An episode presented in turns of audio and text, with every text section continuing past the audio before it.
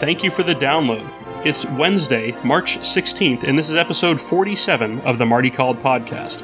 I'm Tim Grassi, and today I'm joined by my co host, Sultan Asaki. What's up, Josh? Not much. I'm just recording live from the Galactic Box Truck that I am currently seated in, and I couldn't be happier to uh, bring a show to the people from space. I assume that was a direct apology to me, who was 100% correct on how the box truck was going to work. And uh, yeah, I accept your apology. And Skipper Ben, how's it going, Ben? I either want to talk about fantasy baseball or Josh's opinions on Florida politics. Either one is going to be fun for everybody. I would hate having either of those conversations. Ben, when are you changing, uh, trading me the first overall pick? When is that going to happen? Uh, well, discuss it now or after the show. What do you want to do? that could be the post-show discussion. That'll be good. Okay, okay. Stay for after the uh, end credits, everybody. That'll be our uh, post uh, music talk. We're going to sing our trade proposals to one another. That's right. So, uh, our original intent for this show was to record it and save it because I am in the busiest time of my year, but uh, that didn't happen. So, now we've got a significant news item ahead of this topic. Uh, if you've been living in a cave, uh, Tom Brady said two months with his family is long enough. uh, Disney is opening a 55 plus swingers community in the Southern California desert. The head of the PR slash damage control uh, of Disney accidentally leaked the opening date for Cosmic Rewind, and uh, Disney opened a hotel staying uh, around Star Wars, I guess. Disney marketing is like, do you remember Homer, how he described alcohol as being the cause and solution to all the world's problems? Like, that is the, the people doing the messaging for Disney right now. Like, the same guy is giving the apology that screwed the thing up in the first place. You gotta love I gotta, I gotta say, I, I, I love that guy who accidentally leaked the uh, Cosmic Rewind opening date because you know we could actually make our frickin' summer plans now based on uh, some of that information. You know, it's crazy how that works. Let us know when stuff's gonna open, and we can actually book trips around it. It's kind of cool. You're being ridiculous. You're being ridiculous. So uh, that that is, uh, I guess, it's news, but it's not really what we want to talk about. Um, Star Wars Galactic Star Cruiser opened, and as I said, I was 100% right in the box truck. I will accept uh, handwritten apologies from everybody that uh, questioned that. Um, I have my own opinions. I know uh, Josh is itching to talk about it. Jo- actually, Josh, why don't you kick us off on Yeah, uh, on your yeah. thoughts? Yeah, I mean, honestly, I think it's kind of what, what I expected it to be. There wasn't any real surprises there, I don't think. I think the architect, I'll start with the positive. I think from a architectural sort of interesting building uh, perspective, at least on the interior, I think it's pretty cool. I think it You, looks. you got to specify the interior. yeah, I mean, obviously, the ex- there's nothing to talk about with the exterior, but the, interior, is a fucking prison. Yeah, it's not good. Uh, the, the Lake Buena Vista Correction Center looks good. Um, yeah, I think it looks great on the inside. I think it's. I'm not really a huge Star Wars fan. I'm. I don't dislike it or anything. I just. I didn't. I blame my parents for not showing me those films when I was a kid. I don't have the nostalgic connection to them. But to me, it's that interior achieves something that Imagineering is sometimes good at it and sometimes not, which is that they are. It's cool enough to where it's appealing to you, even if you don't care about the franchise, just from the aesthetic and everything. So I think that's really cool. On the biggest negative, I think like all the games to me look stupid. Like there's nothing about any of those that I find particularly appealing. Um, and I don't know that they even did anything wrong. I just think from an idea perspective, I don't know what else it could be, except to say that we mentioned this before, which is that if the value proposition of this was to take a typical Disney attraction and make it something that's much more intimate that you could only do for a very small group of people, they didn't do that. It's like a queue line, base, uh, you know, a queue uh, mini game is the way they look to me. So, I don't think that's true at all. I think they've staggered where they're sending people for the most part. I think but does it look any better to you than the, the stuff at Space Mountain's queue? I mean, it's well, just well, kind of okay. So, so that that's a different argument. The way the okay, I'm I'm sorry, I misunderstood what you were saying. I apologize. I I took what you said to mean that they weren't handling the intimacy of it any No, better, no, and no. people were people were waiting like they did for. Um, what's that card game that was around the Magic Kingdom? Sorcerers of the Magic Kingdom. Oh, yeah. I just basically said it. That I'm sorry, I misunderstood what you were saying. So Yeah. the complexity of the games. One of the comments I had said was it's conceivable that a lot of these activities are no different than what you would find at a children's museum. Yeah. Uh, now, now, having said that, none of us have experienced this in person, and paid reviews from people whose opinions we trust, people that are often negative, said that those activities were were good.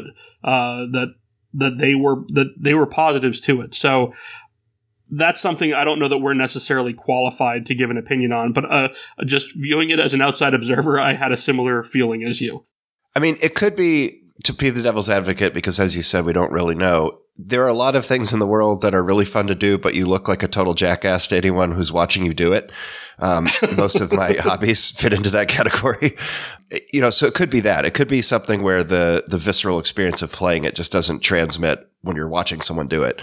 Uh, but I didn't really sense that. It just looked kind of corny and I wonder what the, I guess it's all in the implementation. If it's really, really well executed and it, it translates, but gameplay is a really hard thing. And honestly, it's not something that Disney's really demonstrated much skill with. If you look at their, what was the app they used to have on the iPhone where you could explore the parks? You know, like they've, they've made these sort uh, of half-assed, yeah. yeah. these half-assed attempts to like take advantage of technology and bring, you know, sort of a, a gaming gamification of certain Disney experiences, and it, it seems to me they've all per- been pretty bad. My Magic Plus, perhaps, being the the biggest example of where that particular skill set doesn't seem to be in their, uh, you know, bag of clubs. Well, let's let's look at just the three hosts on this show. And while we often agree on things, we have different enough personalities and I think from a scale of outgoing to introvert, uh, we start with Ben as the outgoing one. I'm probably in the middle, and Josh is the introvert. And I think for that reason, the people that this appeals to the most uh, on our show is probably Ben. Am I incorrect here, Ben? No. What does that say about me? Is that good or bad? no, I, th- I think it, it, means that this this type ben, of Ben, you're in a safe place. You're the best in the tree. well, no. In, so, in all seriousness, though, this this looks like yeah. if you're outgoing and you're willing to commit to the story here, this looks like it's for you. If you're I, if you're not, then it's not going to be for you. I've got to be totally honest. I think there has to be some separation between the price and the experience. Oh, absolutely. For, for my explanation here, because after seeing what I've seen, after listening to Len Testa's uh, review, that went into the whole backstory of the character that he arrived on the ship with and it fully committed to the being a part of the show and not just being a part of the experience. Right.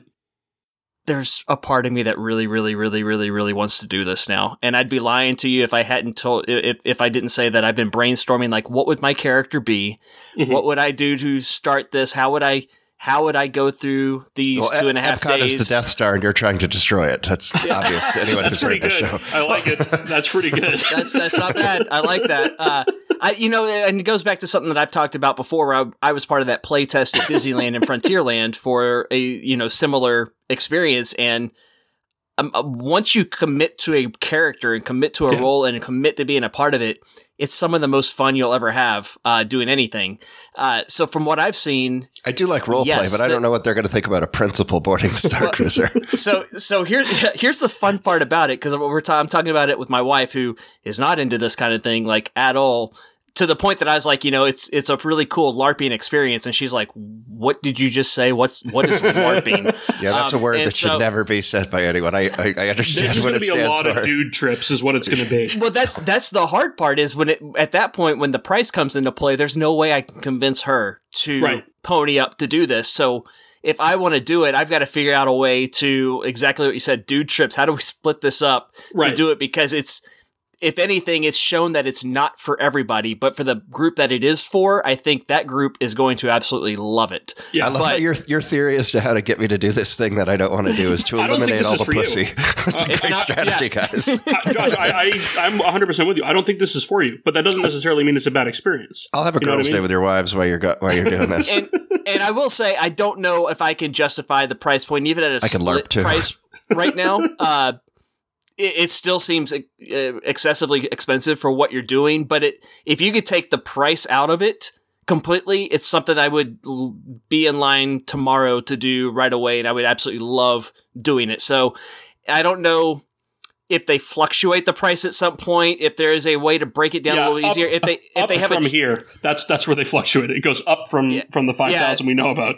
Yeah, it's you're probably dead on there, but it, it, you said it best where um, one of your tweets on how this is a has gone from a never to a what, what exactly did you say? It's it's not I, a I never experience anymore. No it's it's gone from uh, it's not in the never category for you anymore, and yeah. it's definitely I'm, I feel the same way. It's not in the never category. If there was some way to figure out a chance to do it that I could justify the price, I would be all in, and I would have a hell of a time for two and a half days. So we are doing a podcast, a niche within a niche within a niche, and this follows that in a different way. But uh, I think it delivers on what was promised. It's very focused. Uh, as I said, if you're an introvert, it's not for you. If your annual vacation budget is less than five thousand dollars a year, it's not for you. Really, if if the money matters to you, then this is not for you. That's I think the biggest component here. And if you're not into Star Wars, it's probably not for you as well. But if you can set all that aside, it looks absolutely awesome. If I were to ever do it, Ben, much like yourself, I don't know that this would be uh, something my wife would be interested at all. But if you got are you asking large, me to share? Are you asking me to share a bed with you? Uh, maybe Space Ben. I, I think ideally though, if you were to do this, the the way that I would be willing to do it would be if we had a group of people that are all willing to commit to it. And that's Yeah. how it'd be fun. Now at the same time though, if we're all committing, you know, three four, five thousand dollars to do it, are there better experiences that that same group could have? If Yeah. we if we had a week on a Disney cruise ship or any cruise ship, would that be more fun? If we had a week anywhere else in the country, would that be more fun? Remains to be seen. But I I think that Disney succeeded in this. The price point is probably a necessity because of how few rooms that they've made and the operational complexity that this has. Mhm. To to jump on the uh, the negative side of things, though, I I really dislike that they're committing to this timeline, and I could see in the future different cruises with the original trilogy and sequel trilogy. Um, and the market's going to dictate which one of those is more popular. But like the land, the only timeline that should matter in Star Wars is a long time ago in a galaxy far, far away. There's nothing else that they should lock into a specific timeline if you want to have a Star Wars land. Mhm. And then the the bigger issue that I have with the hotel is that so much of what was delivered here was promised to be part of the land. Yeah. And the the hotel is a five thousand dollar paywall. Paywall. The park has a hundred thirty dollar paywall. So that's where, if you want to be disappointed, if you want to be angry about it, it's that price point, and that's no way around that unless Disney drops this to like the cost of a regular deluxe resort. Well, it, it, you know, and they, what they should do is, yes, a lot of this was promised for the land. It's been put behind this paywall now, but now that they've tested some of this stuff, they've seen some of the reactions to it. You know what they should do is put some of this stuff in the land and go. Yeah. You know what? If you liked the last hour that you spent here at Oga's interacting with these deals, we've got another experience for you. It's Right. a, it's it's a little taste to get you to commit to do the bigger hotel experience. Uh, that they and I think I would be okay with that if we if if we start seeing some attention given back to the park, kind of like a back and forth. Mhm. Add a little something to the hotel, but don't do it at the expense of not adding anything in our experiences into Galaxy's Edge. Add a little there, then go back and add a little to the hotel. Go back and forth a little bit. That would make me not feel so bad about exactly what you just said about how we were promised this stuff and never got any of it in the land itself doesn't mean that they can't now go back and add some of this stuff to the land. Add a few of these characters that can interact with day guests, but they're also there for the purpose of interacting with those hotel guests. Right. Uh, add to the story that way. But if you do something like that, it at least gives those people uh, who aren't staying at the hotel some of those things that you promised them from the get go just by going to the land itself. So it was suggested, I believe, on Jim and Len's show that when the hotel guests are in Batuu, that they could open up the resort to other people. So, like, you get a tour of the resort. I would be down for something like that, and I've participated in the Wild Africa Trek. I think when I did it, it was like 250 bucks. If they are able to give a tour of the hotel, get some access to the interactivity as well as a meal, uh, there's a price point there where I'm definitely a buyer as long as it's uh, triple digits and not uh, quadruple digits for the first number of the five. Um, I think that's something that is going to happen sooner rather than later. I also think this is going to be a Disneyland forward project. I think that is. I think that too. I think that's going to happen. say uh, about that experience about when the people are on Batuu and bringing other people on. I would be okay with that as long as it's not at the expense of exhausting the cast members who are working in the hotel, because that is the one thing that everybody Oh, has sure, come back and the- said yeah. is that the cast members are fantastic. Uh, you're, you're paying for them, you're paying for the entertainment, and especially on a cruise like situation, they've got to have some downtime to be able to have that energy for when you do come back on the ship to finish out that night. So as long as it's not done at the expense of just wearing those cast members out just to make a few extra bucks, I'm okay with it. I, I we go on a lot of cruises and you can tell the down, downtime when, you know, when when the people that you see on the ship during the week when they finally get that you know six hour break it's nothing but it, they they need that to have that energy to carry on for that full experience for the rest of your your time there the uh that's that's my only worry about taking those downtimes those those hours and trying to sh- you know rush more people in. It just means a lot of work for those ones who are already there. So uh you know as long as it doesn't hurt the actual experience itself I, I would be okay with it. There were a couple of effects that we saw in video, and uh, I, am guessing most of the listeners of our show also listen to Jim and Len's show. Uh, one of those effects was a Yoda projection that literally brought Len to tears, and it sounds like in the room itself that this was wildly impressive. And then the other one was the actual uh, lightsaber, uh, light, lighting up of the lightsaber that Rey does both of which on videos that I watched looked very impressive. I think there is commentary on both. Uh, the transition, know, though. yeah, exactly, Josh. Josh so I, I, think you watched the, or you definitely watched the lightsaber. Did you watch the Yoda projection no, as well? I did not. Okay. okay. So uh, let's talk about the lightsaber first. Uh, yeah, that transition's a little rough, but if anybody hasn't seen it, and I don't think we're really spoiling it for people because let's be honest, our, uh, our, our listeners are probably not going to be doing this. They're if, if, they're not giving us money on our Patreon that we don't have, then they're not going to be spending money on this. But anyway, um, that uh, lightsaber that is a pretty cool wow moment when she lights that thing up. It's then immediately replaced by the very awkward transition to the lightsaber that you can actually battle with. I don't know what can be done there other than maybe have her go through a door or or an acting class or an acting class well, or pushing, pushing some fog that, through it. But those initial videos actually don't do that entire scene justice. Um, okay, I don't know if you've seen, but especially out of that one the first one that came out in the top like right corner of the video you see like a something swinging in the air mm-hmm. there's actually another effect where Kylo Ren uses the force to make a huge piece of the ceiling fall down yeah, on the yeah. guest above you and swing so she lights that lightsaber up. He does something with the force that's supposed to distract you to look straight up. Yeah, that and that's sense. when she does the switch. But whoever was shooting that just stayed yeah, so- on that shot.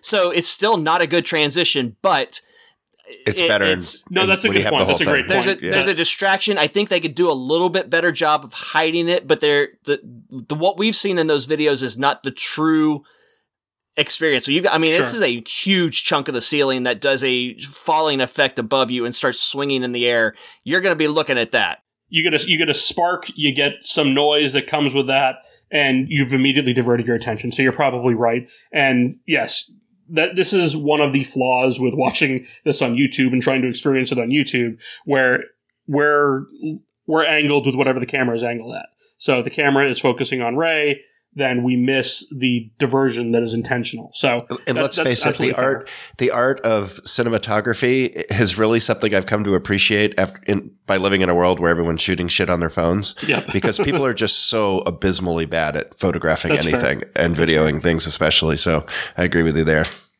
So the other one, and Josh, I strongly encourage you to seek this out. Uh, this was explained as if you went through the full um, uh, full slate of activities you had to do on Batuu, uh, you were rewarded with a more private meeting with uh, Rey and another was I don't know if it was another Jedi or uh, some somebody else uh, on the Resistance, and that you receive a transmission from Yoda and that transmission comes through a holocron. And I guess in the room, this looks like it's the real thing, like you would anticipate you would see it in a movie. Uh, again, you have a video that can zoom in on the actual device that produces this, and the quote unquote secret is a little bit easier to understand. But I would imagine in a dimly lit room, this is a very impressive effect. Uh, I think Ben, you and I on the first viewing caught exactly how they did it. Um, yeah. But again in the in the room this this looks like a legit thing and probably it's it's done a totally different way but probably akin to the Rey hologram or uh, uh, yeah i guess we'll call it a hologram in rise of the resistance in the pre-show where it's a very good effect it looks like it's being projected in the room and you're not totally sure how it's being done Can you get Skinemax on that holocron? I think you can actually Um, That'd be awesome. unfortunately it's going to be yoda species only uh, so Hey, I'm, I'm willing to try new things. but yeah, there, there's some uh, impressive effects here. And what's a little bit confusing though is that Yoda effect. It sounds like there there may be at most a couple dozen people in the room when that takes place. So there's a big chunk of people that are paying five thousand dollars and Yeah. don't get to experience this. So Which uh, you know, that's from what I understand, that's one of the first times you see Rey and and kind of kick off that story. But I I have not seen anything from the First Order side, which I would think that's true. is there a similar experience with Kylo in a room? Uh, you know, you're working with me now. We've got to do this and that. So, which is very interesting to me. I think there's a lot of stuff that we have not seen yet, and I kind of hope we don't see a whole lot of it in case we do get to do these things. So, uh, but yeah, I mean, it's. I hate to say it. All the stuff I've seen is it's definitely. I know we kind of crapped on it and we gave it a hard time. We time. definitely crapped on it. I think Uh, I think we they- were proven wrong to a certain Yep. extent. Yep, I think I, I I am comfortable with saying that. We're not. I'm still not comfortable saying we're proven wrong that the price is uh, way out of whack. right, but right. the experience itself, uh, I, I've loved everything that I've seen come from it so far, especially line, line dancing. I think Tim Yes. nailed it when he said it isn't for me, but I'm glad I'm glad to see that they executed it well because Right. it's kind of I'm kind of bored with just having negative things to say about Disney. The problem is they Yep. just keep doing stuff that makes me feel negative. So, you know, what do Yep. you do? Nah, you gotta gotta give them their flowers when they're when they're due. Gold Well, star. we, we wouldn't be our show if we you uh, tried. we weren't crapping on them. But I, I I think in this case, You tried. really selfishly, I just wish the price point was lower. Uh, because at five thousand dollars for two Oh, yeah, nights, let's let- let's talk about what what does the price point have to be to get each of us to go do this experience? so I look at it. So if it's if it's two nights, what can you add to a trip? Because that two two nights isn't a vacation, right? So, I mean, I suppose if you do a long weekend, that's possible. But for for me, I think it's got to be three thousand dollars for for a couple. I'm more in the fifteen hundred dollar range, so I'm, I'm never going to get to do it. But I mean that like fifteen hundred bucks. Uh, if you've got two nights at a uh, Disney deluxe resort, that's fifteen hundred bucks now. Yeah, that's where I come up with that number. So I'd you're, rather have you're a monorail. well, that's that's the thing. So uh, this goes into where this value is for you versus uh, somebody else. That this isn't. Uh, let's let's say this is a Back to the Future experience as opposed to a uh, a Star Wars experience. Whatever trilogy you were fond of uh, in your youth. Does the A Debbie does Dallas experience. does the intellectual property matter to you in this case, Josh? No, not at all. Okay. Okay. I mean, this I mean, is a. well, let me let me rephrase that. Strictly Because- an economics dis- discussion, though. It's it's Well, l- I want to. I want to back. I want to change what I just said.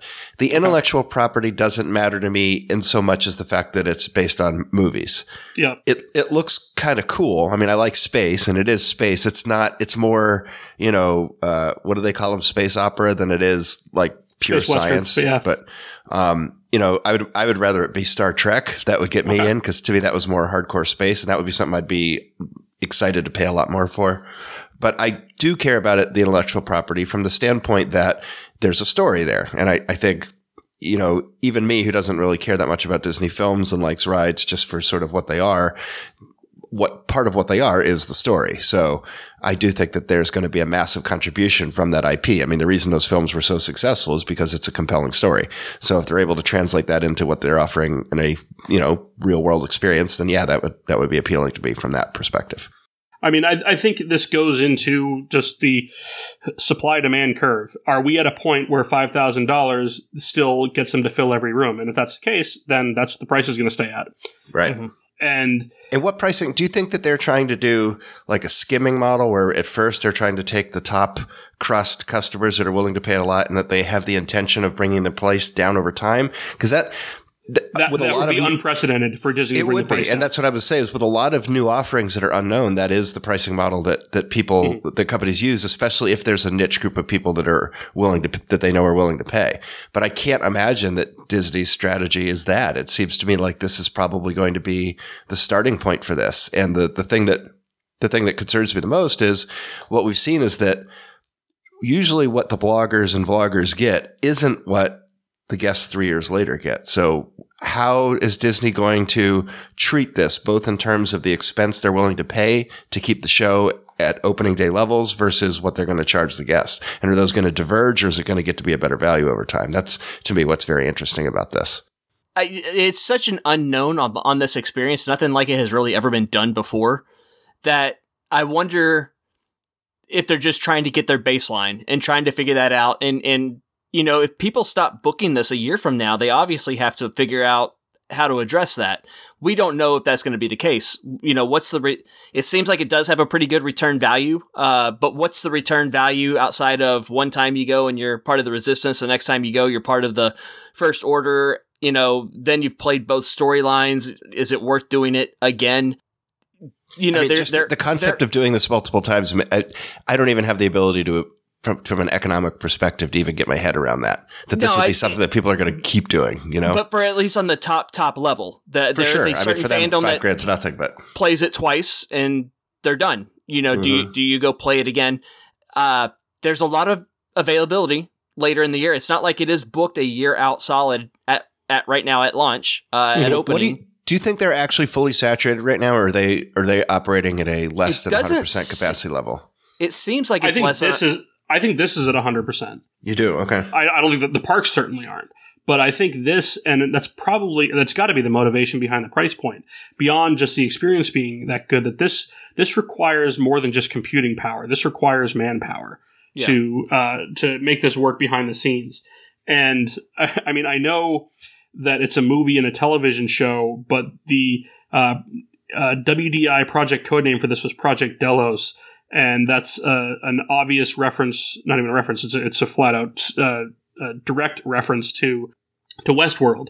And that was something. The target there was repeat customers and uh, banging robots. So As if they say, open that, now up- that's six thousand dollars. Well, I'll spend. I mean, but I, I think it, it really is intended to be that level of uh, realism. And you can't kill anybody, you can't sleep with anybody.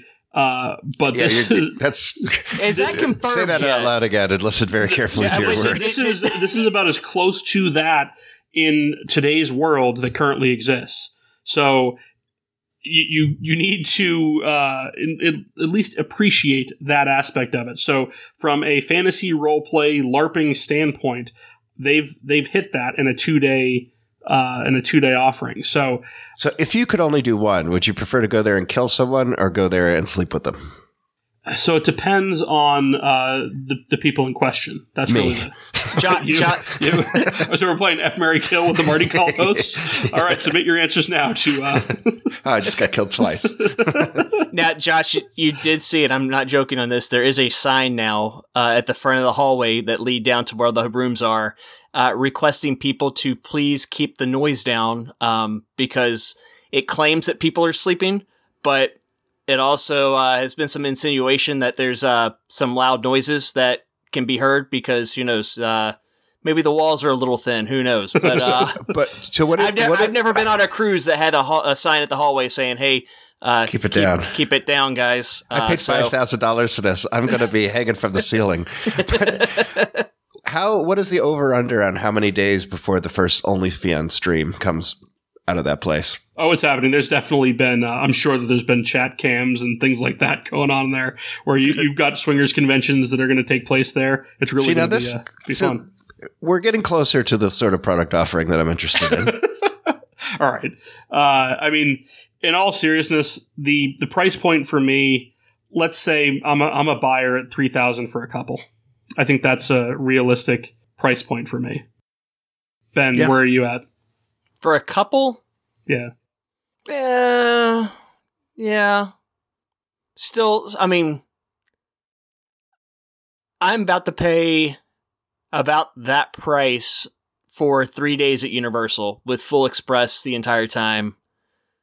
So, And so, that, these are the things you gotta you gotta weigh it against. And yeah, obviously, if you're at five thousand dollars, your limit to where you can travel to is pretty low. If you've got five thousand dollars plus the flights to get there, let's say six thousand dollars for travel. There's a lot you can do uh, for a Mhm. vacation for six thousand dollars. yeah. I still don't know if I'm at the it's enough entertainment for three thousand dollars. It still seems a tiny bit high, but it's Disney. I get it. You're paying a bit of a premium. If that's the best price it's going to be, that it, I, I don't think we'd ever see it anywhere close to that number. But that's that's probably where I would have to be to really Yeah. justify the thing. Okay. Why don't we move away from uh, Galactic Star Cruiser? Our main topic is one that we've been wanting to do for a while. Uh, we are going to each come up with our own ideas for a fifth gate, or we actually already have. Uh, we had some rules, as we always do. Those were we needed a park icon, we needed to have at least four lands, uh, we needed an anchor attraction for each land, uh, and in this case, because we're trying to come up with an entire park, we don't need like a scene by scene for any of those attractions. It's just general ideas here. Uh, uh, ben suggested a location on property. I didn't really adhere to that, but uh, transportation systems that was more for Josh. And then we have some other rules. Uh, existing Marvel contract is still in place. We threw out the idea of a dedication plaque, and we eliminated a couple of things. Most notably, a not a nostalgia park. That's been something thrown out by by fans, and I just think the that is just not realistic. So uh, we each were given these very vague marching orders. We each came up with our own ideas. We do not know what everyone else came up with, although I have some ideas on Josh's. I think you're like your monorail world, basically like Bob Gurr world, and it's all the various modes of transportation he's to come up with. Is that what you did? It would have been better than the idea I came up with. why, why, why didn't you kick us off since I've already shat on your idea before hearing it? Sure. So I actually struggled with this a lot. I think it was kind of a hard assignment, but it's too I, vague of a topic. That's the issue. yeah. I, I approached it from well, I, I tried to approach it from the standpoint of solving problems. So Yep. If I were to try and convince the board to approve the massive amount of money it would take to build a fifth gate, what would my tent poles be for explaining why this is a worthwhile investment? Mhm. And the two things that I came up with, well, I don't know if it's actually two, but uh, the, the two main things were addressing issues with capacity, especially in Magic Kingdom, and also addressing the problem that despite having 27,000 acres owned, that there is a there's a very limited amount of space that is actually thematically appropriate for the kinds of attractions that they want to put in now that they have committed themselves to having a ride representation of all of their success or many of their successful movie franchises. Did you steal And- my notes? Because we're we approach this from a very similar angle, and I'm sure we're going to come up with totally different answers. I love it. Uh, that Yeah. makes me feel at least a little bit vindicated that I wasn't completely Yep. out in left field. Um, so what I came up with is a park that the name here, this is, I think they call it like a workshopping name or, a, you know, Yeah, I got a lot of that as well. yeah. Disney's America. But Yep. the, yeah, the idea I, I had was basically Fantastic Kingdom or Fantasy Kingdom Son of a bitch. because when I look at rides that I would go are with Magic. Magic, I think works. Magic Kingdom. extra magic hours kingdom.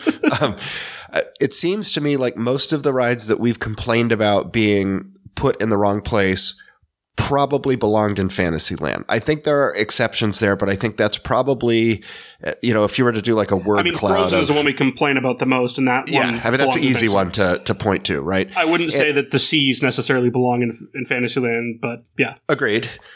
But anyway, continue. Sorry. Yeah, but I mean, the idea is if the, the problem is that, okay, they have 27,000 ac- ac- acres of space, but they have 100 acres in Magic Kingdom. Fantasyland doesn't have a lot of room left. It did for a while before they did the renovation there uh, because You 20,000 could move it to Small World. I've huge- suggested that. you have. um, you know, there's a lot of space footprint there from 20,000 Leagues, but that's pretty much been taken up by Mine, Co- uh, you know, the Mine Train. Mine, that's what it's called, right? Mine, mine So yeah, um, so there there's an opportunity, in my opinion, to create something that is related to Magic Kingdom, but is more focused on the fantasy part because honestly, that's the part where they need more room, and it's the part where they're the most competent. They are not good at Tomorrowland. you know, the actual Tomorrowland movie Which was iteration? There's been nine different versions under different exactly, names. which is pretty much the all, all the evidence I need to show you that my point is valid. They don't seem to have a lot of interest in developing IP that is future related, and that's where Tomorrowland would be valuable to them. So that means by proxy, Tomorrowland isn't that valuable of a space because it's not consistent with the films that they want to make. And they've committed themselves to making their rides based on IP. So Tomorrowland seems to be the opportunity. So cre- we create a new park that's heavily focused on that. And I would situate it basically where Gary Hall's apartment is. So there's gonna there's gonna be some uh, Disney eminent domain going on. We're we're probably By the gonna way, have to. Gary, you're homeless now. yeah, he's gonna be a big fan of this plan, which sucks because I don't have any place to stay when I go down there either. So this is not self serving. Um, there is some room there before those apartments, but there's not K. You can stay at Gal- uh, Galactic Star Cruiser for a couple of days. not gonna happen. Um, that'll buy you like a month at Bonnet Creek, by the way. He could have a ho- he could have a whole couch experience. It's like the Galactic Star Cruiser, I'm sure. the couch experience, the casting couch. Um, so anyway, it would be sort of north there, and I guess is that east. Um, and what I would do is, if you look at relatively the northeast end of the existing Tomorrowland and Magic Kingdom, you have Tim's favorite attraction, Peter Pan. Yep. I would. That is an attraction that I think has a lot of sentimental value to a lot of people, which is partly to you know a, way of explaining the lines that are there. Because I do agree with Tim that the actual impact of that ride is not on par with the demand that it has. So there's got to be something uh, to it that's you know more than just the merits of the ride itself. So this is going to be my chance to let Imagineering come up with a new, uh, you know, flying is a compelling thing. I mean, uh, whether it's Soarin' or Peter Pan, whatever, there's something that Are you people building like. Neverland Ranch? I am no. This is we, this is not Where a are good you brand. going with this? what I'm going to have is an is an attraction a la Hogwarts Express that allows transportation between Magic Kingdom and the Fantastic Kingdom. First It off, will they're be- called they're called activations. Okay, that's what we Disney's called. derived from uh, from a, a Peter Pan type ride, so it's flying based. I, I don't have any details of what that ride system would be. Will Tiger Lily be in it? Yes, absolutely. um, and you know that's basically the idea. So you you land and you have a London portion. You could have a, a maybe a, a London themed attraction over there. They've wanted to do Mary Poppins stuff for a long time, so you can sort of have a land there that or an area of that land that is dedicated to that that transitions you into Magic Kingdom. It's a way for the company to sell admission to two parks at the same time. So it's like park hopping but better because you have to pay for both and. Um, you know, I don't know how that would work with park hopping now that I think about it, but the idea I basically Money, is just give throw money at the problem. That's their just approach. throw money. They yes, they're certainly collecting enough from the guests that they could throw some back into And you they're. can't park hop it before two. Yeah, there you go. It's the, you only have to go 12 miles away to find the answers to these questions. but um, yeah, that's that's basically all that I came up with because I think that what I'm really trying to do is create a canvas where they have an ability to plop down attractions that they want to put, and I think the black box thing could play into it if there's you know a thematic front that they can have some areas which are just you know, cookie cutter drag and drop so they can respond quickly to films because that seems to be something that they want to do is to be able to cash in on the initial rush of interest that comes after a new movie comes. And I get that. But sometimes in that rush, the quality of the work that you do or your understanding of what the staying power of that uh, IP is, is wrong.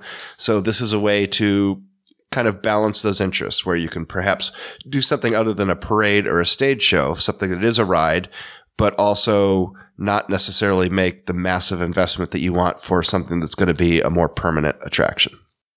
So the way that you approach this, the questions that you asked, are very similar uh, to the way to the way that I approach this. One of them, or one of the comments that I made, was that it is it's nearly impossible to design a place and then add to it without diluting the theme or, or Yep. the original design. Absolutely. And that's something that I I definitely concern myself with in this uh, assignment. And I think that's you're you're looking at the problem of we have too many movies that don't have a home.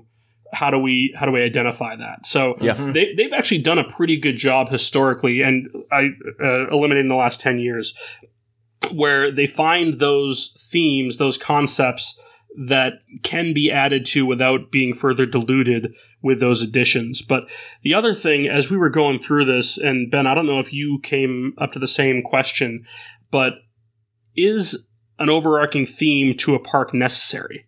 because if you look at like the, the two most recent parks that that kind of I, I thought of here was Disney Sea and Islands of Adventure, where there's a waterfront tie-in largely in name only, um, where rather than having the various lands of those parks end in the word land. It's a it's port, it's island, it's uh, mm-hmm. delta, it's, it's, something nautical.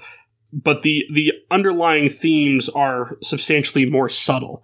Uh, I said this and I came up with an underlying theme, but uh, it doesn't necessarily mean that they have to be there. And if you look at what they're doing over at Epic Universe, there doesn't seem to be a unifying theme to tie it all together. And I don't know that many people care as long as the themed areas themselves, the uh, the lands themselves are cohesive, yeah. and I, I, think that may be an approach that if Disney to, were to ever build a fifth gate, I think you'd probably see it more in the structure of like a Hollywood Studios type park, where or what Hollywood Studios has evolved into, where you've got a pocket that is Star Wars, a pocket that is Toy Story, uh, that sort of thing. But it, it's I was when you said that it's very hard to add something to a park without diluting its theme. Uh, I immediately thought of studios, and because that really was the easiest, at least hypothetically, park that they've ever built to do that. Because you just mm-hmm. have these, bro- yep. you know, blocks that are sound stages, and they couldn't even do it there. Although I wonder for anyone who actually remembers what the road layout of that was when that park opened, it was very nonsensical. I it mean, it was the not, same as Boston roads. It's there's no logic yeah, to it. the big dig land. Uh, it was, it, you know, and maybe that hurt their ability to actually do that just because it was not really. a. maybe, uh, but it is. It's an interesting question because I'm always. I have to say that I have a lot more respect and admiration and love for the parks that I experienced as they opened than I do into what they turned into. So I think that's sort of what you're saying is that the operational requirements of growing these things over time uh, has a tendency sometimes to make them worse from the perspective of the overall thematic, holistic kind of like unity that they tend to have when they open. If you want to talk thematic integrity, uh, everybody points to Disney Sea as just the the pinnacle of Imagineering. There's components of that where that thematic integrity has been diluted. Uh, they added Toy Story Mania because in 2008 that was the most popular thing in the world for a Disney park. And all right, where do we put this? I guess we'll put it in like a a subsection of the American waterfront area. It kind of fits, but not really. And those types of things are are okay because in Japan characters are king and the dilution of a theme is is okay when everything is so well executed. But they had grand uh, ideas there. Uh, when I when I walked around and looking at shops, for example, there was a shop that was dedicated to Scrooge McDuck, and that's my father's favorite character. I went in there anticipating being able to buy something for him because there isn't a lot of Scrooge McDuck merchandise stateside. I went in there, there was nothing other than the decor of the shop that was Scrooge McDuck based. It was like character T-shirts, uh, plush, things like that.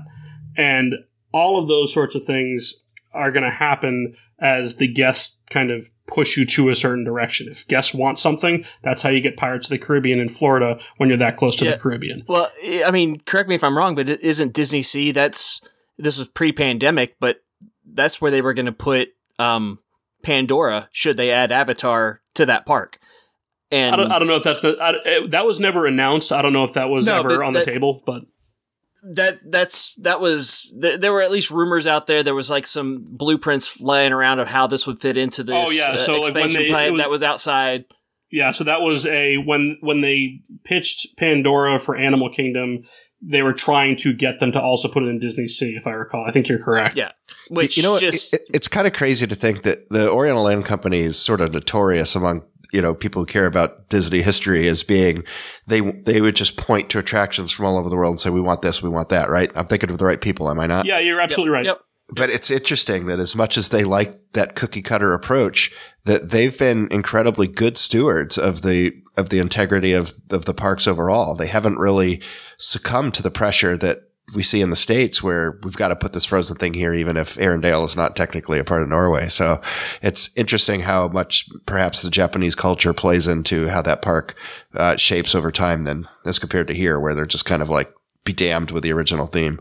And they're doing a massive expansion to that right now. And this calls into uh, the point that I made earlier, where they it's a Fantasyland expansion. They're calling it Fantasy Springs. So you have a uh, nautical based uh, uh, word at the end of it, but it's basically instead of Fantasyland, it's Fantasy Springs. So we can put it in the water based park. Thank God they didn't pick Fantasy Kingdom. Yeah, exactly, exactly. So, uh, Josh, do you have anything further on on your gate before Nope, we that- move on? The, the only other thing that I, I had in my notes to consider talking about, which I don't think is really necessary, is because I don't think it would happen either, is if you were to build this tomorrow, what misplaced attractions that should be there That's would fair, you take yeah. out of other parks? And uh, you already mentioned one, which I mean, Frozen is the obvious one. And honestly, at this point, I I don't know if this is just my heart growing cold and callous, but it doesn't bother me the way that it used to. And I, Well, because Epcot is a totally different park now. Yeah, so they but- they've stripped it down, and it is it's now kind of the least it's like if you have a massive head wound and a skinned knee like frozen being there is now the skinned knee and the rest of the epcot is the head wound it's like there's so much wrong there now that frozen being there doesn't really seem like the problem that it did back when they started destroying that place I have two questions real quick for Josh's park. Um, one, will you have trams in the parking lot? so no well yes and no i i don't one of i think one of the most amazing aspects of magic kingdom and this sounds ridiculous when you hear it but but hear me out Gary's actually going to be driving you to the front gate. That's the, the TTC. that that layer of immersion by separating the parking lot from the park with an attraction that creates to me it makes it for for me someone like me who's not a big fantasy guy except in you know one particular category Josh in would life spend five thousand uh, dollars to just go to the TTC. I would not. I mean, the TTC is a rundown, dingy building. You know, it's not an impressive. There's nothing really impressive about the TTC. TTC Star Cruiser. it is when you when you go there it's like you drove there in the car then you take this other mode of transportation that level of disorientation and separating you from the real world to me really contributes to that wow moment when you walk into magic kingdom When I had to walk 17 minutes from my car uh, a few months ago, that was fucking disorienting as hell. I don't know where the hell I was. there's no other park in the disney eh, you know in florida that has that um, so, i would want to have i There's have a reason. you guys are killing me tonight i'm trying so hard here to deliver good pod You're talking about a parking lot as if it's the most magical place on earth. God, fuck you. I'm, sa- I'm saying I don't want the parking lot to be a feature of my park. It's going to be removed by fantasy trams. Okay, Trams. that sounds like a uh, sex escapade. my, my other question was if where are you going to put horizons in your park and call it like Florizons or something to skirt the rules of no vintage attractions? You don't know. Fantasy Horizons. Fantasy Horizons. Oh, that'd be. Imagine you build like the the name of a horizon. You, you build the Horizon show building. You you use the exact ride system. The queue's exactly like it was. You're at the future port, and then you get in, and it's it's a small world inside there. People No, it'll be it'll be like people would lose of their Disney, damn minds. Disney Plus uh, kid shows. That's what it would I be. can't. I can't get over the TTA Star Cruiser. Josh, take this package to the uh, pilot of Monorail Coral. And I love it. I would do it. I have one of those little pedal bikes from Epcot. it's like There's a Paperboy, holocron that shows you a minivan. Gone but not forgotten. box truck. I was gonna say the box truck where they drop you off at the TTA. You've got to pedal up next to the box truck and jump onto it. They they drop you off with the, all the non-property, uh, off-property hotel buses. That's uh, that's your, Welcome to the box truck stunt spectacular, starring you. Oh god. Uh, Ben, would you like to go next, or would you like me to go next? d- d- is yours close enough to Josh's uh, theme to kind of No, stick, it's- it's- stick down it's- that path, or It's different. It's different enough. uh, if I go Let last, me does that interpret mean- that. Tim's like, no, it's way better. I was gonna say if, if I go last, does that mean you'll stop doing yours at some point so you get to me, or do I go now and you'll just ramble on for four hours after I'm done? Yes. Good answer. Damn it! All Why right, don't I you go? I'll, I guess I'll go. Uh, so I hate it. Mine's called Oh, Bob. Cha- Bob Chapek World, and uh, actually, it's probably not far off from that. But I came at the angle of this that That's- Disney That's a drop. that Disney at some point is going to go. oh crap, they're building a lot of stuff down the road. We probably should do some stuff to counter that. Um, we've said it for years and they never have really committed to that. But now with Epic Universe going in there, uh, I think at some point, maybe our conversation we're having today is, is going to be a bit more of a reality, uh, than what it has been over the last maybe 20 years where they've always said we don't, we don't need any more. We've got all the capacity. We got all the parks that we need. Their hand might be forced at some point. And I do think when their hand is eventually forced, they're not going to go down the idea of like, what's some cool original concept that we can do? They're going to go look at those parks and go, what's working for them? What can we do to counter that? And I go back to the unfortunate quote that Bob made about IPs and saying, you know, if, if other people had the IPs we had, they'd be doing the same thing we are. Eh, which leads me to think that when This another is sad but true. I mean, when another, when another park comes online, it's going to be the most IP based park that you've ever seen in your life. probably. So I'm even going to kind of look at the, you know, they, they you look at the Epic Universe name. How can they come up with their own version of that? And what I came up with is Disney's Amazing Adventures. More more epic universe. Yep. Amazing Adventures is the uh, kind of pseudo name that I threw out there.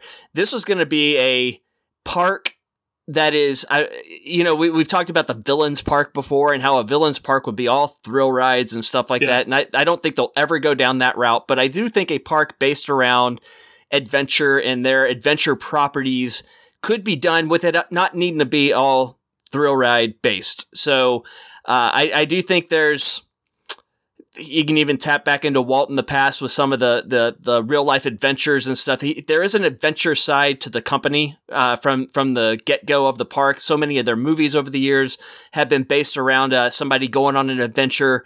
Uh, their biggest spectacles that they make a lot of money on now are all adventure based. So we're going to make a theme park around this. I'm picking there's a huge, huge, huge chunk of land just north of Coronado Springs.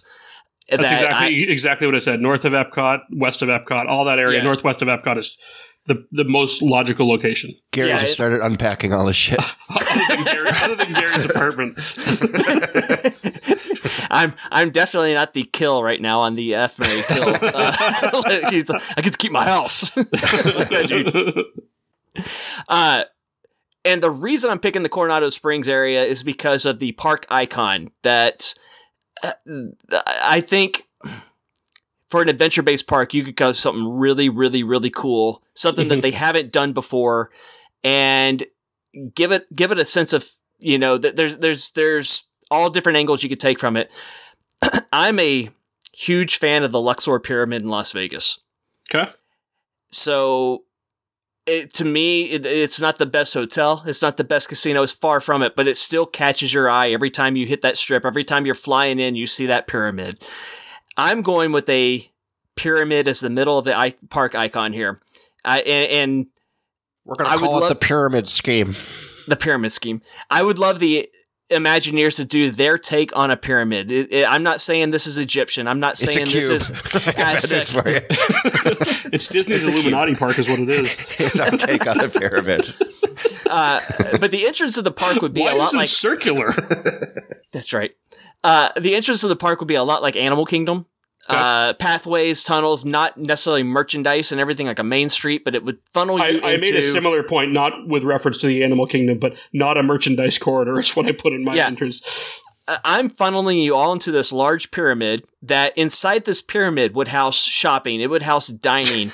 it would be it, it, it would be cavernous on the inside. I'm not thinking the size of the Luxor, but half the size of the Luxor, something like that. So this is a huge piece of the land. Nobody wants to make a cavernous on the inside joke. No, make it twice the size of the Luxor. What are Well- you doing? No, Seven minute abs. Son of a bitch. Uh, the the the key piece inside here, though, the, you're shopping, you're dining, but also on the inside is where you would find your nighttime spectacular. This would be Oh, that's cool. uh, a lot like the uh, I'm going to go back to Vegas, the Fremont Street experience. You know, the, Yeah. using the inside of the pyramid for uh, lasers, for projections, for Pew-pews. whatever. It's an indoor nighttime spectacular that will never get rained out. It'll never get canceled. It's it can be run. It can run all day. It can, you can run it at one in the afternoon. You can run it at five. You can run it at ten o'clock. You're going to have to rename it. True. It's an all day spectacular. Uh, but th- this is going to be more than just a uh, walk through like the castle with a restaurant in it. This is going to be a destination area for the park, but this is also where it's going to funnel out to the different lands. And the lands for mine, for the the best term I couldn't come up with necessarily names for the lands, but it's it's along the lines of like adventures by land, adventures by sea, adventures by air, uh, adventures by fantasy. I had fantasy in there as well. Okay. Uh, my my land area, uh, as as funny as this is, it's it's land in the sense that it's not uh, by sea, and by sea I'm taking like the oceans, uh, you know, the true Is Paul Revere in this Form of park it. in any way? at some point. Okay. Uh, my e-ticket though is going to be in the land area, and it's uh it's going to be Jungle Cruise, but it's going to be using the Shanghai Pirates technology because I don't think we're ever going to get a Shanghai a Pirates version of that ride over here, especially not one built around Johnny Depp and No, his that's not happening. status. But I think you look at the money that the current Jungle Cruise movie made, and I think there's probably uh, as there. The Rock is as safe a celebrity as out there as you can possibly get as far as building an attraction around. He he understands his image. He understands everything that goes on with his life. That you can safely invest the money into building a Jungle Cruise No, attraction and putting him in there. Be- better idea. John Cena meet and greet. You don't have to pay anyone to even do it. I got fine. I'm fine with that. Uh, but that's I I want the Shanghai ride over in this park, uh, the, the the Shanghai Pirates ride system, and uh, I think you can do it around the Jungle Cruise. They've already committed to the sequel. This is going to be a massive franchise for them moving forward. This is this is the way to get those characters into this area. Uh, I also wanted some some dark rides again. This is we've talked Jungle Book, we've talked you know Lion King. I, I'm looking at the sense of the what they did with Beauty and the Beast. Uh, in Hong Kong, which park am I? I've gone blank. Which That's one in is Tokyo. uh, Tokyo, Tokyo, Tokyo. I want dark rides. I love dark rides, but I want the next iteration of the dark ride. I consider th- those are e-ticket dark rides. Uh, but I don't care. It's not my money. Spend it and do these things right. Uh, but that's that's kind of what I'm thinking for my land area. By sea, I'm stealing. A, you know, our rule of stealing two attractions. I'm stealing the Twenty Thousand Leagues uh, attraction from Tokyo Disney Sea, bringing that over. Uh, if I we can have did not sec- set a budget for this, just to be clear to anybody listening. This is Yep. uh, this is totally open ended. Uh, so I'm bringing that over there to this this land, a, a water based area. Uh, if I can steal a little more money, I would bring the Nautilus walkthrough from Disneyland Paris over as well because I think that's really cool uh, and very underrated attraction. Uh, this also, though, this is my expansion area for. Uh, they are, you know, rebooting Pirates. If this next reboot does well, this is where we can put some pir- uh, Pirates from the new movies attractions in there. You could also bring in over some of the Nemo stuff that you see over in Tokyo Disney Sea as well. Some of those, you know, bring a Crescent Coaster, bring something in there. By fantasy, I'm also going, you've got movies like Brave, you've got movies like Tangled, uh, stuff that we would love to see in other parks, just like Josh said with the fantasy side, but there's just no, no good place to put them right now. So I would dedicate a whole area that we can put these fantasy attractions in and not have to shoehorn them into, uh, you know, not have to shoehorn Turning Red into, uh, you know, China or actually the Canada Pavilion at Epcot when when uh, they decided to put the new Pixar movie in anywhere, uh, since it takes place in Toronto. Put it here. You wanted that? Put it here. We'll we'll give you some land. The other was by space, by air, by space. Uh, and the reason I put space is because this is where we're going to put our Star Wars expansion because that's inevitably going to come down the line. They're going to go the, I believe at some point they go the, the Harry Potter route and we see Star Wars and other parks. Uh, Tim's I going to bitch about it enough to do stuff around the original trilogy. Well, guess what? This expansion is based around the original trilogy. We'll give you those characters here. I don't think they'll ever go back and do it in Galaxy's Edge. The better chance of having something happen is by doing it in another park all uh, altogether. So But from a business perspective, could you can you even blame them for not for putting it in a different park? I mean, it, it almost No, seems like no. malpractice not to. Yeah. Yep, nope. And that's why, uh, you know, do you want it to go in Epcot? Do you want to go to Magic Kingdom? You want to go in No, Animal no. Kingdom? Nope.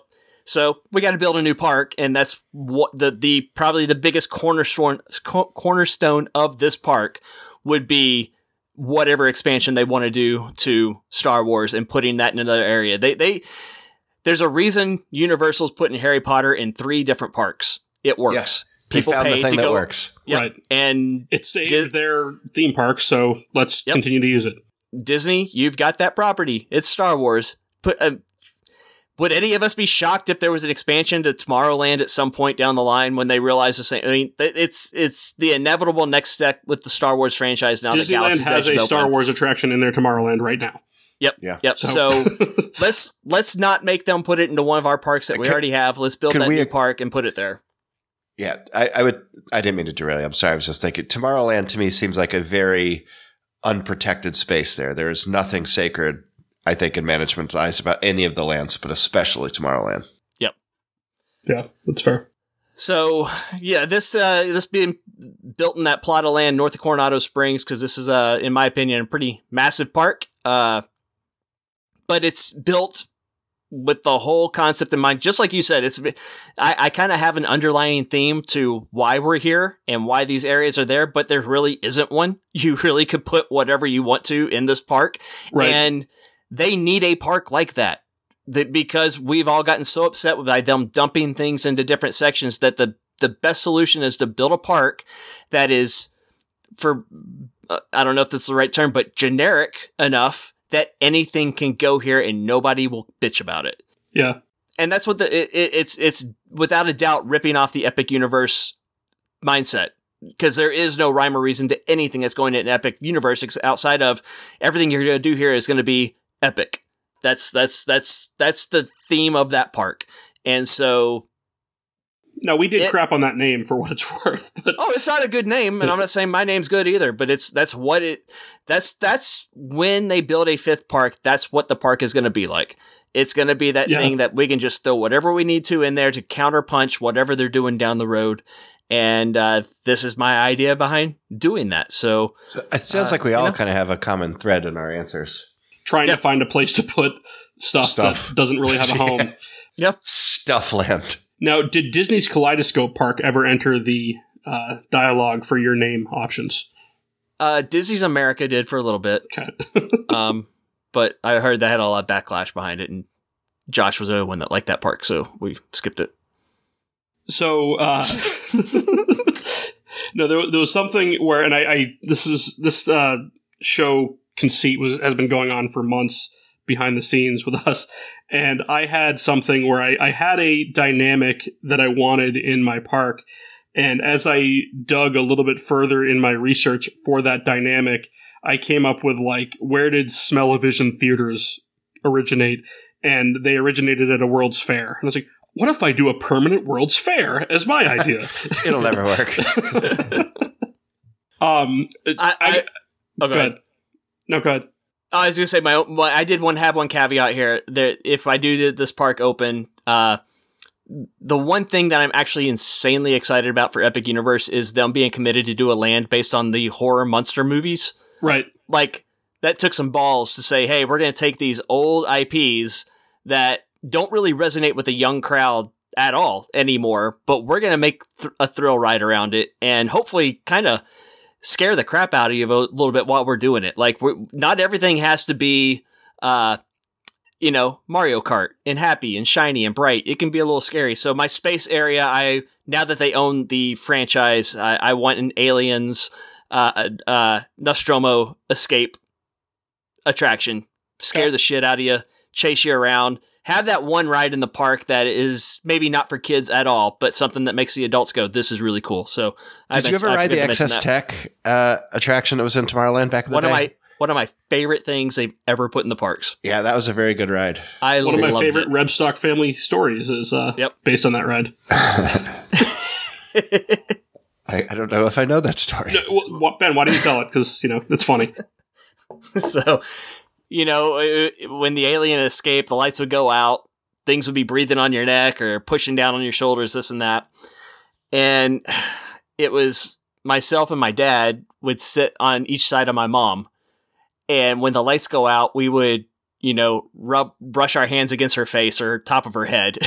and she would uh she would get out of that thing talking about how the thing was touching her and and you know how did they do that how did they do the effects and it took us forever before we finally told her it was us that was doing that when that, uh, that go over multiple trips, right?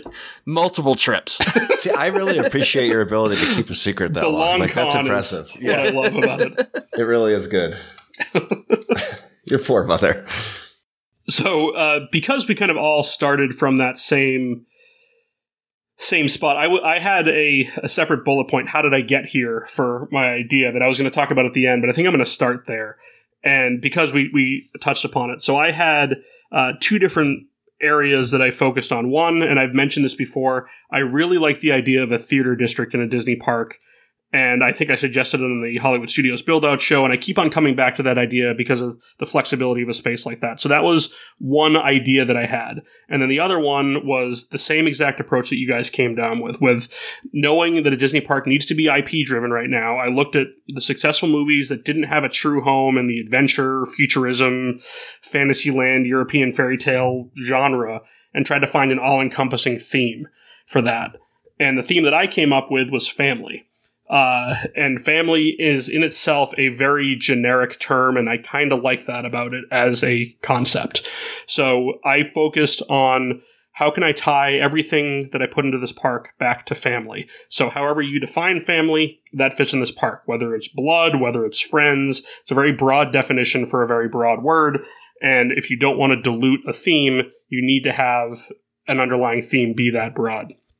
So, I brought that down from a uh, uh, from like that high level, and I know that I, I, knew that I wanted my theater district. So those are the two things I had. It's going to be about family, and it's going to have the theater district in it. I, I can build you like a th- what sixty-five million dollar theater. That was yeah, uh, part of my. Magic. if you it need, was a lot more than that. You were you, you some, were nine figures on your. If you need somebody to build a theater for you, let me know. Yeah, yeah so no, Ben is going like to be theaters we're going to give full creative control to the theater district to Ben. Uh, he's been given a budget of six point two trillion dollars for the uh, for the theater district. Um, Lin Manuel Miranda is going to perform in person every show. so, uh, so much like Ben and Josh, uh, I'm not married to any of the names that I've assigned to uh, both the park itself and the lands. Uh, some of them I just flat out stole from Disney history, including the name of the park itself. Uh, I called it Disney's Magic Journeys. And what I was originally thinking and tried to do a little bit of digging on, if you guys have ever heard uh, uh, Jim Hill do his research pieces where he's basically reading uh, his, his, research material. He refer- he tries to uh, interchange different words for Disneyland and Magic Kingdom, and one that he always drops in is Walt's Family Fun Park. And I thought for some reason that that had a uh, uh, some sort of origins within the company, and I couldn't find any. But if anybody knows if that is actually a maybe original name for something or what his original pitch was where they use that that name walt's family fun park um, that's kind of where i started this at so i uh, i then came up with a dedication plaque uh, which you guys failed to do shame Oops. on you ben did you do it or no here lies the park of today tomorrow and to counter Universal Studios. Got it. Okay. uh, mine was not too dissimilar from ones that existed, so when, I said. Through these gates, you will experience the intellectual properties that we have come to love throughout the years and made a lot of money on. The success Bob of this park is not have, driven by the 10 hour waits that fall, that fall behind these doors. We hope you like that tram ride. We hope you did very much. To all who enter this expensive place, welcome. Have you tried the Galactic Star Cruiser? Churros are nine dollars. Uh. ATMs are found under the train station. So I'm going to take that as uh, you guys didn't uh, come up with dedication plaques. That's no, I just no. you read you read those tea leaves correctly, my friend. Okay, well I did. Uh, shame on you. And what's funny is that like all of our joke ones kind of tied into it. So it was uh, to, to, to, all who come to this place of joy, kindness, and family, welcome. Magic Journeys is inspired by Walt Disney's love of family. Here, that love of family is celebrated through stories and adventures that we all share together. So relatively generic and pretty much in line with how they write it's these basically things. a hybrid between the Magic Kingdom plaque and pretty the much. Illuminations intro. For, intro. Not, to those too dissimilar. to those who spent your child's college savings to come to this happy place, thank you. Exactly. They would have failed out anyway. right, right. So uh, my park icon is Walt's Carolwood Estate. Uh, I think it would likely need to be scaled up a bit, but I. Is this an estate for ants? Yes. it's actually a pretty damn big house. But anyway, uh, I want the train. Um, that would also obviously have to be scaled up a bit, but I don't want it to be the Walt Disney World Railroad. I think that in itself needs to maintain some uh, some component of being special. So I was thinking a smaller scale train that is a more elaborate like Heimlich's choo choo train, not actually Heimlich's choo choo train, mind you, but like that level of scale or the Casey Jr. level train to add a little bit of energy around the estate itself. Uh, and inside the the house, uh, it'll have a table service restaurant. And probably some sort of upcharge viewing of some sort, but Tim Tim's park icon can fit inside my park icon. This is, uh, exactly, exactly. Well, uh, and so it's interesting you said that. So I have this comment here, like There's Sleeping Beauty there. Castle. Uh, it doesn't necessarily need to be enormous, um, but it also could be oriented in reverse what we as have well. here is the blessing of size. right. So let's make it small. So if we uh, uh, one of the things that they do with Sleeping Beauty Castle is they uh, they oriented it in uh, in reverse, so you could put a large reflecting pool in front of it. But also, like Ben, uh, my park entrance, uh, which I'm calling either Walt's Landing or Griffith Park, a little on the nose, I recognize, um, would be a large green space, not a retail corridor, and it would open up to the Carolwood estate. I want a park statue of Walt, but I want him sitting on a bench overlooking a carousel because, again, that was the uh, that was the vision of of Disneyland. And then functionally, uh, I think the parks just that have a significant body of water st- to uh, to stage things around, like Epcot or like Islands of Adventure, uh, adds a level of kinetic energy. So I want a body of water uh, uh, beyond the estate, and I think that a facade over uh, over the back of the park uh, for a mountain range can hide show buildings and things like that. So they'd have a functional purpose. Uh, a body of water could be where a nighttime show is. The mountain range could hide show buildings. So uh, that's land one. Uh, as I said, dubbing it Walt's Landing or Griffith Park. Uh, either one or a better name, which I'm sure is not too difficult to come up with. Land number two would be Ben's Theater District, uh, retail price of $3.2 trillion. Uh, ben, you can spend that how you wish. Uh, but That's there one are one theater and one show. yep. Um, there are a ton of production studios that are adjacent to Griffith Park, uh, and not that this is like that is the actual center hub of it. I just thought that that's a point of note. Um, and you can go with Los Angeles based theaters, or you could go from theaters around the country or the world. But I just wanted some sort of theater district, and the idea that I like uh, for that type of venue was Broadway style facilities that can have regularly changing shows. Maybe one or two are permanent, but things that make sense. There's the Walt Disney Concert Hall can be one of them. Pantages Theaters, one that I don't think Disney has really represented. Uh, and another thought that I had, uh, if you look at it, uh, the Cinerama building uh, is kind of a half dome structure that is kind of like you uh, lopped off the top 20% of Spaceship Earth and uh, made it into a theater, but I think that could be a large retail location for the park in this area. And I, uh, we've we've talked about black box uh, attractions here. Black box theaters are what I'm looking for here, with maybe uh, two or three that can rotate regularly. The other option, and this goes back to what we were talking about with black box shows, is I wanted a, an idea for a black box uh, uh, facility for rides. So I don't want to put that in a theater, but I thought, all right, how do we do black box rides in a way where the facade is meaningful and doesn't need to be changed out each time?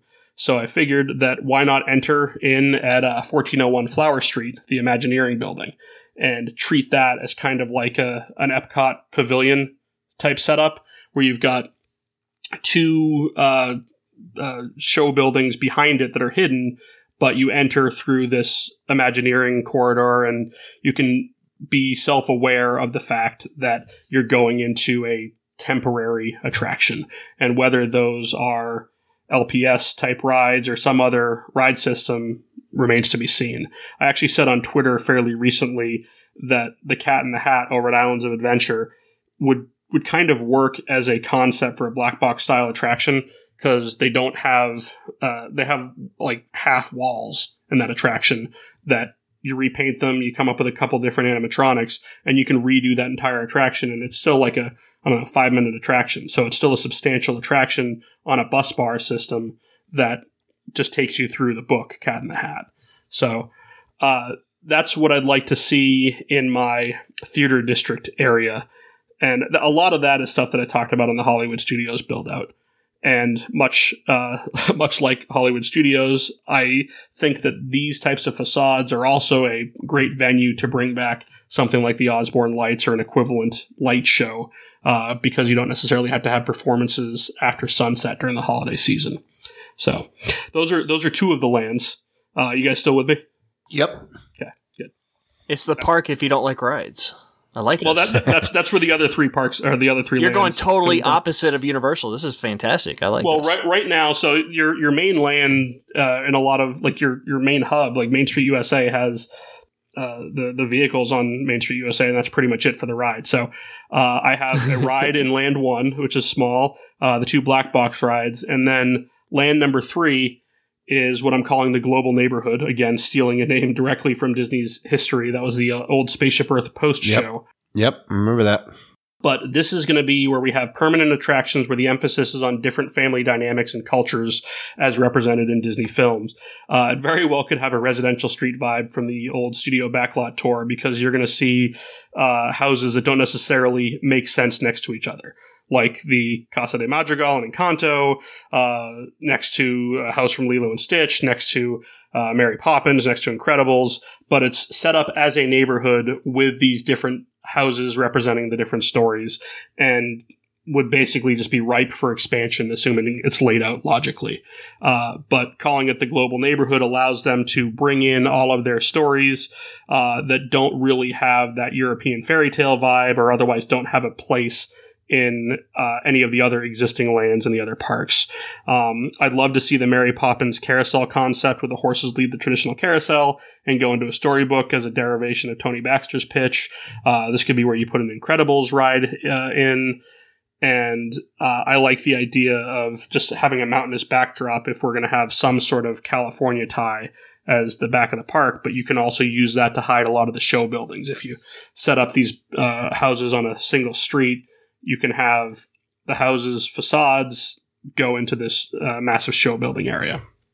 So uh, this that's land number three. Land number four, I'm calling Holiday Land because Holiday World was already taken. And Indeed. just what did you say? I said indeed. Yes. So again, tying it back to family.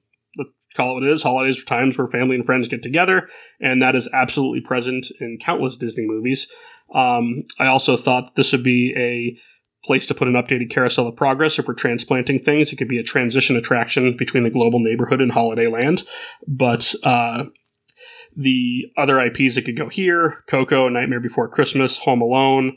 Uh, and I like the idea of doing either the Muppet or Mickey's Christmas Carol, and of course the Nutcracker and the Four Realms, all uh, befitting of this area. A Coco attraction makes a ton of sense. Uh, but what I want to see that I, I don't think we've discussed here before is a Home Alone stunt show or a Rube Goldberg house type thing. I think it would just be, I don't know if you could do it as a ride, but I think doing it as a pseudo stunt show could be a lot of fun. And then for Nightmare Before Christmas, some sort of spiral hill based roller coaster. And then my last land, I'm calling Vacation Land. Uh, and this is going to borrow from the original conceit of Car Land before they But integrated also family, so you got a thread there. Exactly. So, uh, Cars Land was originally Car Land when uh, Kevin Rafferty first pitched it, uh, and it was going to be celebrating California's car culture with a big Route 66 roadside attraction vibe. So, I think the common thread here family vacations, road trips, those are the inspiration for the land. And my only original ride concept is a uh, roadside attraction ride, uh, probably using the test track car slot uh, system, but I want seven passenger station wagons loading two in the front, three in the middle, and two rear facing in the back. And uh, part of the reason for that is I really like the idea of having just a totally different angle for some of the people riding the ride. And yes, it's just the fact that you want them in a, uh, a wooden panel station wagon, but I like the idea of having to theme basically everything in reverse as well. You can't have the direction of the vehicle I like it. uh, position that way. So that was that was the uh, original one. Then I threw out the idea of a Goofy raft ride where Goofy and Max are going whitewater rafting. Um, and other possible IPs for like the road trip conceit would be uh, Onward, the Muppet movie, or just a generic Muppet road trip. I think uh, there's a couple of areas where we can get the Muppets into this park. So Will uh, Christy Brinkley pull up next to you in her Corvette? sure, why On not? That was a Ferrari, buddy. It Was a Ferrari? My bad. Yes, it was. But man, I wasn't looking at the car, I guess. Uh, fair enough. You've won this round, Ben. the uh, I'll tell you the thing that, that I had the the most difficulty with was coming up with names for land. So I just kind of gave up and just all right. This is vacation land. There's no real rhyme or reason behind it. But beyond that, I think I, I concluded that even though I came up with a underlying theme, I think what is far more likely is exactly what Ben suggested that this that the next park is going to just be a combination of disconnected intellectual properties. That's very likely how they're going to do it. Uh, they're not going to try to find a way to make it cohesive, and perhaps that's better because that just you don't run the risk of dilution if there's nothing to dilute. Uh, I, I, don't know what the it's hard to argue that. I, don't, I, don't, know what the end result is, whether that's whether that's good, bad, or indifferent. I mean, I've made the case that um, Hollywood Studios is substantially, or not substantially, it is a better park in my opinion than what it was 25 years ago. I agree. But it's totally it's a totally different park, and well, it doesn't necessarily take away what was there before, but I think it has more to do, and that itself has to has would, to play in at some point. Would you agree that part of the problem there was that that park was never the design of that park was not the best thing that Disney could do. It was simply a response so that they had a studio park before Universal opened or close to when Universal opened. That absolutely was a factor in it. Uh, I mean, it was built as a half day park effectively, and people yep. spent a full day there and they're trying to figure out why. So there was, there was a lot of We're, we accident. It's like discovering the French fry. We trap this thing in oil and it's delicious. right.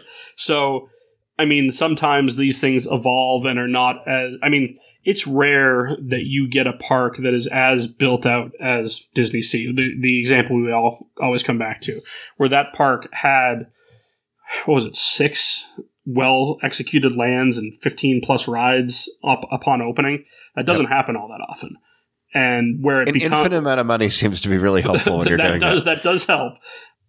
But I mean, even Islands of Adventure, which opened with, I guess, yeah, what uh, you had the Hulk, you had Spider Man, you had a couple of pretty good water rides, although I don't like um, uh, Dudley Do Right.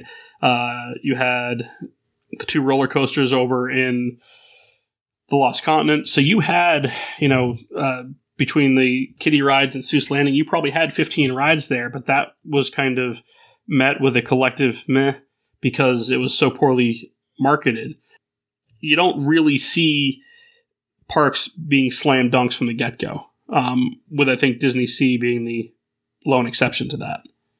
I don't, I don't, can you guys think of one that I mean, even if you're going back to Epcot, they had to make changes to that park right away. As much as we love classic Epcot, uh, characters were in there within a year because people looked at it and said, "Where the hell are the characters?" And yes, let's give them, you know, the the futuristic well, rainbow uh, metallic jumpsuits, but yeah, I, I, don't know. I honestly think that the reaction there, I don't have any problem with those characters because they were thematically correct. Mm-hmm. Like I, it was cool. Um, but I think they pulled the plug on the original notion of Epcot far too soon. Okay. That's I a, mean, that's that's a not really a debate. It's another day. yeah, it's a. Sorry it's, for the sneeze, but we'll allow it. But th- this has been an interesting exercise and one that I think has been a long time coming.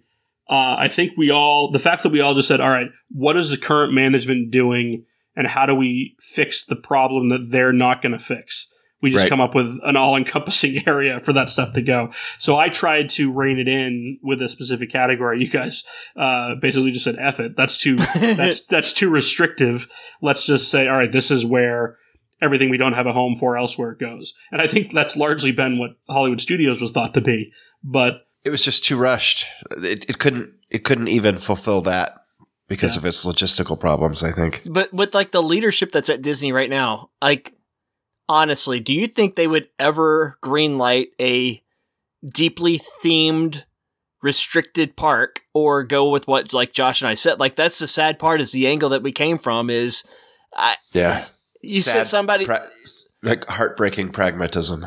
Yeah, like the guy in charge that says, "Okay, go spend the money," doesn't have the mental capacity to understand, you know, a th- highly themed con- conceptual park he's only going to look at where can we put this at? Where can we put where's right, the right. shop at? Hey, no, no, no, no, freaking moron! I swear. But if but if we could preserve, uh, it, there there are some great parks there, and it, this is a hard line for me to walk because I, I feel like a lot of damage has been done, with the exception probably of Animal Kingdom. I think a lot of been, damage has been done to all the parks, Magic Kingdom too.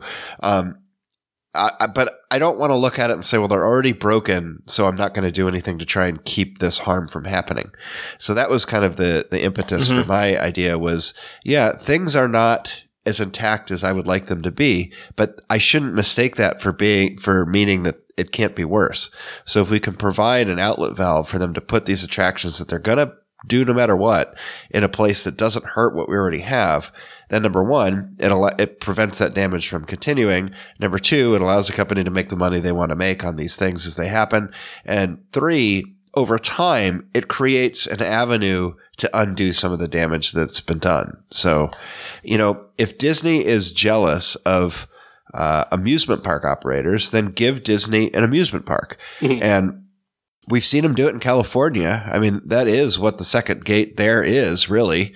Um, they didn't, they couldn't quite figure out how to, I, think they sort of had an, an identity crisis issue at that park. But I, I guess my point is Disney wants to do two things. They want to create highly themed lands, uh, worlds, and they also want to be able to respond quickly in order to capitalize on films that come out. And what we've seen is that those two things are largely incompatible. So we have to provide some mechanism for them to do both so that they can do one without destroying the other. I think that mechanism is going to be the studios. I think you. you it makes sense, right? I mean, doesn't that make cited- sense? No, it does. You cited uh, Magic Kingdom and Animal Kingdom as parks that are not really broken, and I agree with that. I think that they've gone a long way to improve the studios, and I would not call the studios broken right now. I think I agree. it, it's not it's not what the original intent of the studios was, but it's an enjoyable park right now. Yeah, I agree with you. It's better than it was six years ago for sure. So so that in itself you have to praise them for. I, I mean, personally, I am in favor of the direction that three of the four parks are going, and the fourth one, I'm I wouldn't say cautiously optimistic. I'm just cautious, uh, cautiously something about it. I, I, I wait and see is what I'm doing with Epcot, but with the studios, it's still incomplete. It still has its flaws, most of which are that they have nine attractions, seven of which is, seven of which are headliners, and there's a there's a massive demand for a lot of those attractions because they're relatively low capacity. They don't have the things to pull people away from those, and putting a Fantasyland equivalent in the studios. I mean, we we identified the problem across these three parks. Whether this was the intent of the exercise or not, we all came up with the same conclusion that they need a release valve for more Fantasyland attractions. Yep. So, Yep.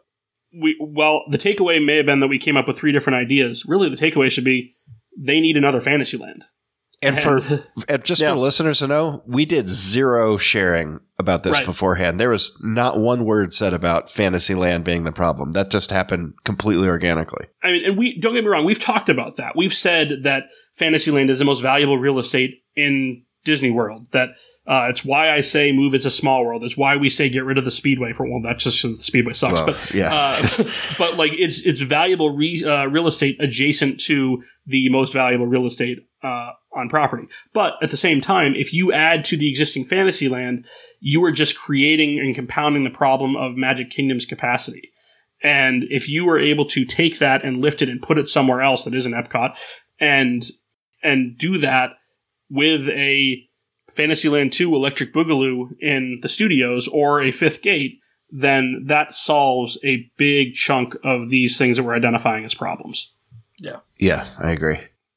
Perhaps that should be our takeaway here. That this So- well, go ahead. As I say, so now that the listeners have heard our uh, our pitches, they should go to our Facebook page and tell us which park they would f, marry, and kill, and uh, tell us who won. yeah, there you go. Uh, Well, they're already effing Epcot. So It is so. I understand the angle that you guys went to, and I think perhaps it is the me Tim being jaded, wanting to come up with a thematic tie to bring it all together. It's it's kind of disappointing to me that a topic, a, a concept as broad as family, is probably too focused for a fifth gate in Disney's eyes. And that's Yeah. that's that's probably that's the biggest flaw in my idea. Uh, I think I, I stand by what I came up with, but I think from a linking it to reality standpoint, that trying to have a cohesive theme is probably just not going to happen if they were to ever build a fifth gate in Florida. At least not under current management. Honestly, I was a little shocked you just didn't come up with Disney's Africa Park and try to bring back Joe Rohde and and be like, you know, the greatest land that ever was deserves its own entire park. I mean, you're not wrong, but there were a couple. so I did have rejected idea Villains Park because for me, that's everything that I come back to. That seems to be a very obvious choice if you want to directly compete with Universal. So I, I didn't want to go down that route, even though I feel that I probably could have had a lot of fun with that. And perhaps we just all agree to do a Villains Park. It's a pretty no-brainer concept. I mean, yeah. it's it's honestly kind of shocking it's gotten this far down the line that they haven't done something with it. But Yeah. But anyway, uh, that is going to do it for this episode of the Marty Called podcast. If you have any questions or topic ideas, you can email us at martycalled at gmail.com. You can also follow us on Twitter under the username at martycalled or join in, in the discussions in our Facebook group, facebook.com slash groups slash martycalled.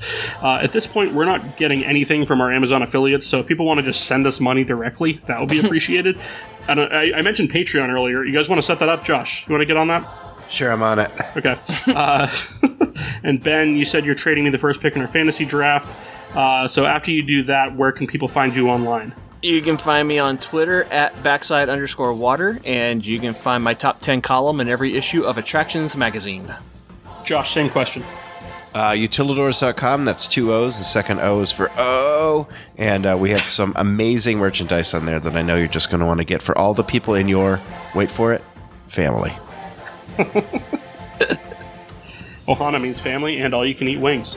Uh, you can find me at www.themeparks.com uh, and at www.themeparks on Twitter. I said that weird. Sorry about that. Talk to you guys later. Good night, everybody. I'm the tax man. Yeah, I'm the tax man.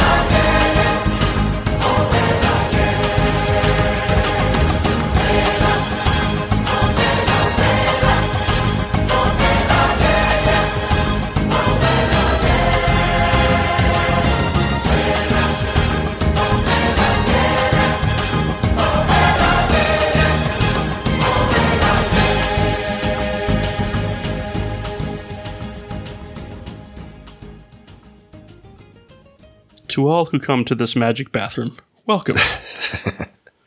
To all who appreciate forced IP injection, welcome. To all who made a park reservation today, welcome. to everyone whose main priority today is to make some sweet TikToks, welcome. Disneyland is your land, except for Genie Plus. You have to pay an extra $15 for that. to all who come to this purple wall, welcome. To all with a beacon score of over 700, welcome. To all who paid extra money for lightning lanes, extra welcome. we, we really appreciate you, should say it guys really a lot more than the normal ones.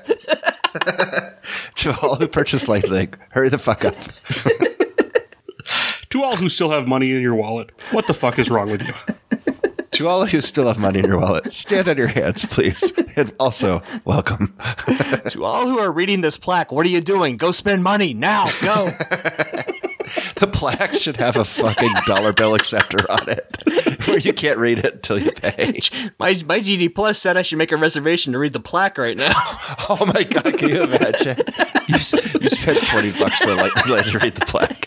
read the plaque at three o'clock what time is the three o'clock black reading?